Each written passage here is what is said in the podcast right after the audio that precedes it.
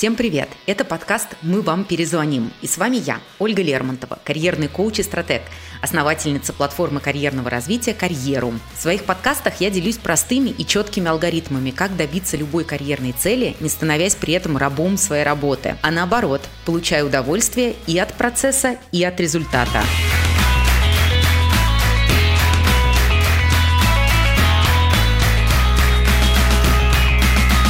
Я девочка и не хочу ничего решать, или все-таки финансовая независимость? Сегодня поговорим о том, почему первая стратегия заведомо провальная и какие пять опасностей поджидают женщин, которые опираются только на доход своего партнера. Также я подготовила для вас чек-лист «Как найти свои достижения и улучшить резюме на шестьдесят процентов». Он поможет вам в поиске работы мечты. Ссылка на скачивание в описании к подкасту. Я часто делюсь в своих блогах личными историями, которые классно иллюстрируют тему карьеры. И недавно опубликовала одну из таких историй о том, как выбрать мужа. И я не шучу, я действительно поделилась своим видением на этот счет и даже показала, как это связано с карьерой. Но этот пост собрал такие странные, неоднозначные комментарии и потребовал от меня объяснения. Мы вообще-то выросли в обществе, где то, что мы должны делать и любить, определяется в том числе гендерной социализацией. Мальчики должны идти к успеху и деньгам, девочки к борщу, юбкам в пол и покорности. И я знаю, что среди моей аудитории тоже есть девушки, которые уверены, что карьера – это не для них, просто потому что так принято. По просьбе подписчиков я поделилась важными для себя критериями здоровых отношений. И один из них звучал так: «Я хочу быть равноправным партнером», в том числе и в финансовом плане. Несмотря на то, что большая часть моей аудитории разделяет ценности свободы и независимости, в том числе финансовой, одновременно с такими, ну, предсказуемыми комментариями для меня открылся некий портал в ад. Мне писали, что если женщина хочет быть принцессой и жить на деньги мужа, то, в принципе, это ее дело. С тем, что у каждого есть право выбора, я полностью согласна. Но все же хочу объяснить свою позицию и показать, какие риски я вижу в ситуации, когда женщина в семье совсем не работает. Когда я читала сообщение о праве быть принцессой и жить на зарплату мужа, я думала о том, что женщины не вполне отдают себе отчет в тех рисках, которые несет в себе ситуация финансовой зависимости. Лично я вижу целых пять опасностей, которым женщины, выбравшие не работать, подвергают себя и своих детей. Первая опасность, самая очевидная – остаться без денег, если с мужем что-то случится. Если в вашей семье зарабатывает только партнер, то, увы, вы, возможно, не сможете позаботиться о себе в каких-то непредвиденных обстоятельствах. Если вы не работали, не создавали свою собственную финансовую подушку, то опираться на партнера может быть рискованным. Он может потерять работу, выгореть, уйти в саббатикл. И я здесь уже даже не говорю о каких-то более трагичных ситуациях, связанных со здоровьем и жизнью. В таких ситуациях вашей поддержкой будут не только личные сбережения, но и ваш другой капитал из навыков и результатов, которые вы собрали, строя карьеру. Именно эти навыки и результаты можно монетизировать в любом формате: на фрилансе, работая в компании парт-тайм или даже создав свой небольшой проект. Это будет давать уверенности вам и вашему партнеру. Если до сегодняшнего дня вы занимались только семьей, детьми и думаете, что вам уже поздно начинать, это абсолютно не так.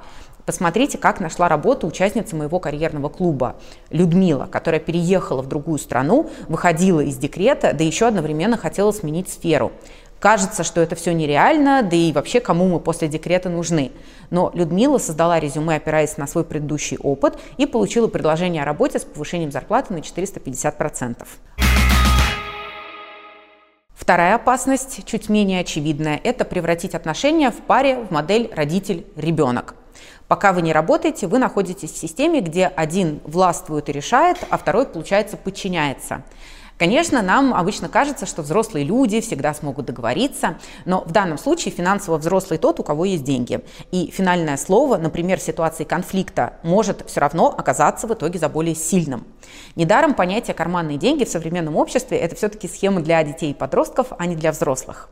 Более опасный апгрейд этой модели – это экономическое насилие. Одна из легких форм этого насилия, когда партнер начинает контролировать ваши расходы, и обычные итоги таких ревизий не в вашу пользу. И на продукты как-то много денег уходит, и маникюр два раза в месяц слишком часто, и платье новое тебе не нужно. Это обидно, больно, травматично для самооценки.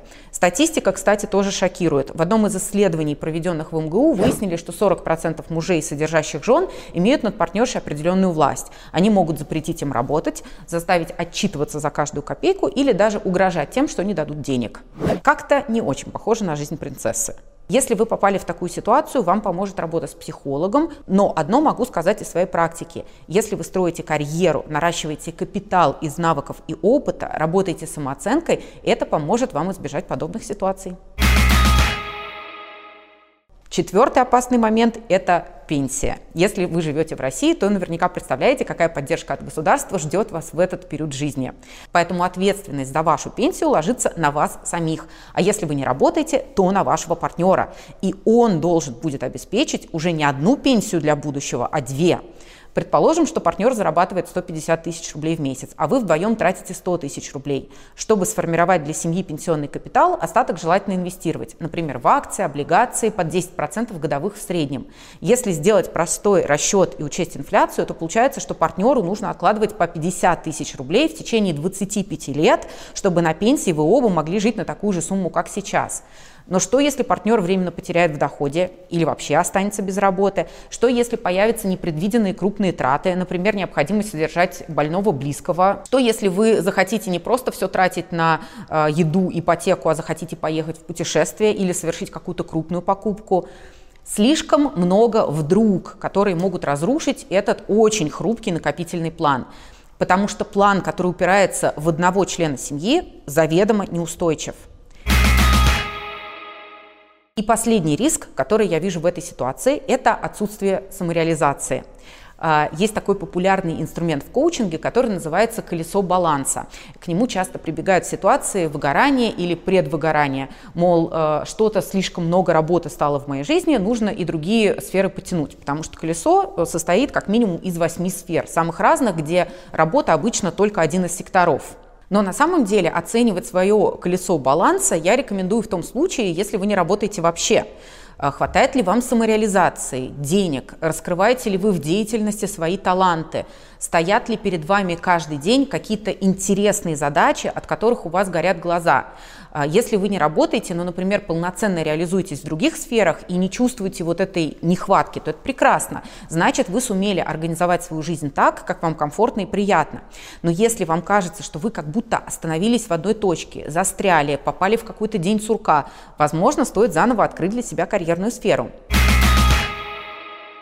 После размышления об этих пяти рисках довольно сложно поверить, что карьера все еще привилегия только мужчин. Более того, верить в это невыгодно и небезопасно. Я уверена, что сейчас строить карьеру и заботиться о своем личном финансовом благосостоянии – это просто необходимость всех людей. Очень важно иметь свой личный доход и, по возможности, непрерывно увеличивать его. Планировать траты, неожиданные ситуации, прокачивать навык инвестирования, иметь карьерный план и расти. И настоящий кайф тут не только в том, что вы становитесь финансово независимой и можете строить равноправные отношения. Есть еще несколько значимых плюсов. Сейчас расскажу вам, как это я вижу. Итак, первый плюс построения карьеры. Вы берете ответственность за свою жизнь. И начинаете ощущать классное чувство взрослости, большую силу, поддержку внутри себя, постоянно растущую самооценку. Когда вы выходите из роли подростка, которому дают карманные деньги, вы становитесь автором своей жизни от и до. Не спрашивайте, когда хотите купить туфли, не спрашивайте, когда хотите подать резюме в Google. Делайте так, как считаете нужным. И да, тут речь не, не о том, чтобы не обсуждать с, с партнером никакие свои планы, а о том, чтобы не ждать разрешения и одобрения, а просто действовать. Второй плюс – вы реализуете свои таланты и ценности. Среди них есть такие, которые на самом деле довольно сложно проявить в других сферах жизни, например, в семье или хобби. Либо же вы их проявляете, возможно, но они остаются неоплачиваемыми, как, кстати, часто происходит с домашним трудом, который исконно считается женским. Какими могут быть эти таланты? Например, лидерство, делегирование, проджект-менеджмент. Если сейчас, например, на вас хозяйство и дети, значит, у вас, к примеру, вот эти востребованные навыки точно есть. И их можно круто монетизировать на рынке труда, получая за них не только деньги, но и уважение широкого круга людей и профессиональное признание. Третий плюс – вы становитесь самодостаточной, а ваша собственная жизнь сбалансированной. Там есть место и для карьеры, и для семьи, и для увлечений. Вы перестаете цепляться за партнера, вам больше не хочется откусить кусок от него и заделать им пустоту внутри себя. И, кстати, у вас появляется больше общих тем, и это само по себе укрепляет отношения. Вы слушали карьерный подкаст «Мы вам перезвоним» и теперь точно знаете, какие плюсы есть в построении карьеры и финансовой независимости. Напомню, что в описании подкаста вы найдете ссылку на скачивание чек-листа «Как найти свои достижения и улучшить свое резюме на шестьдесят процентов».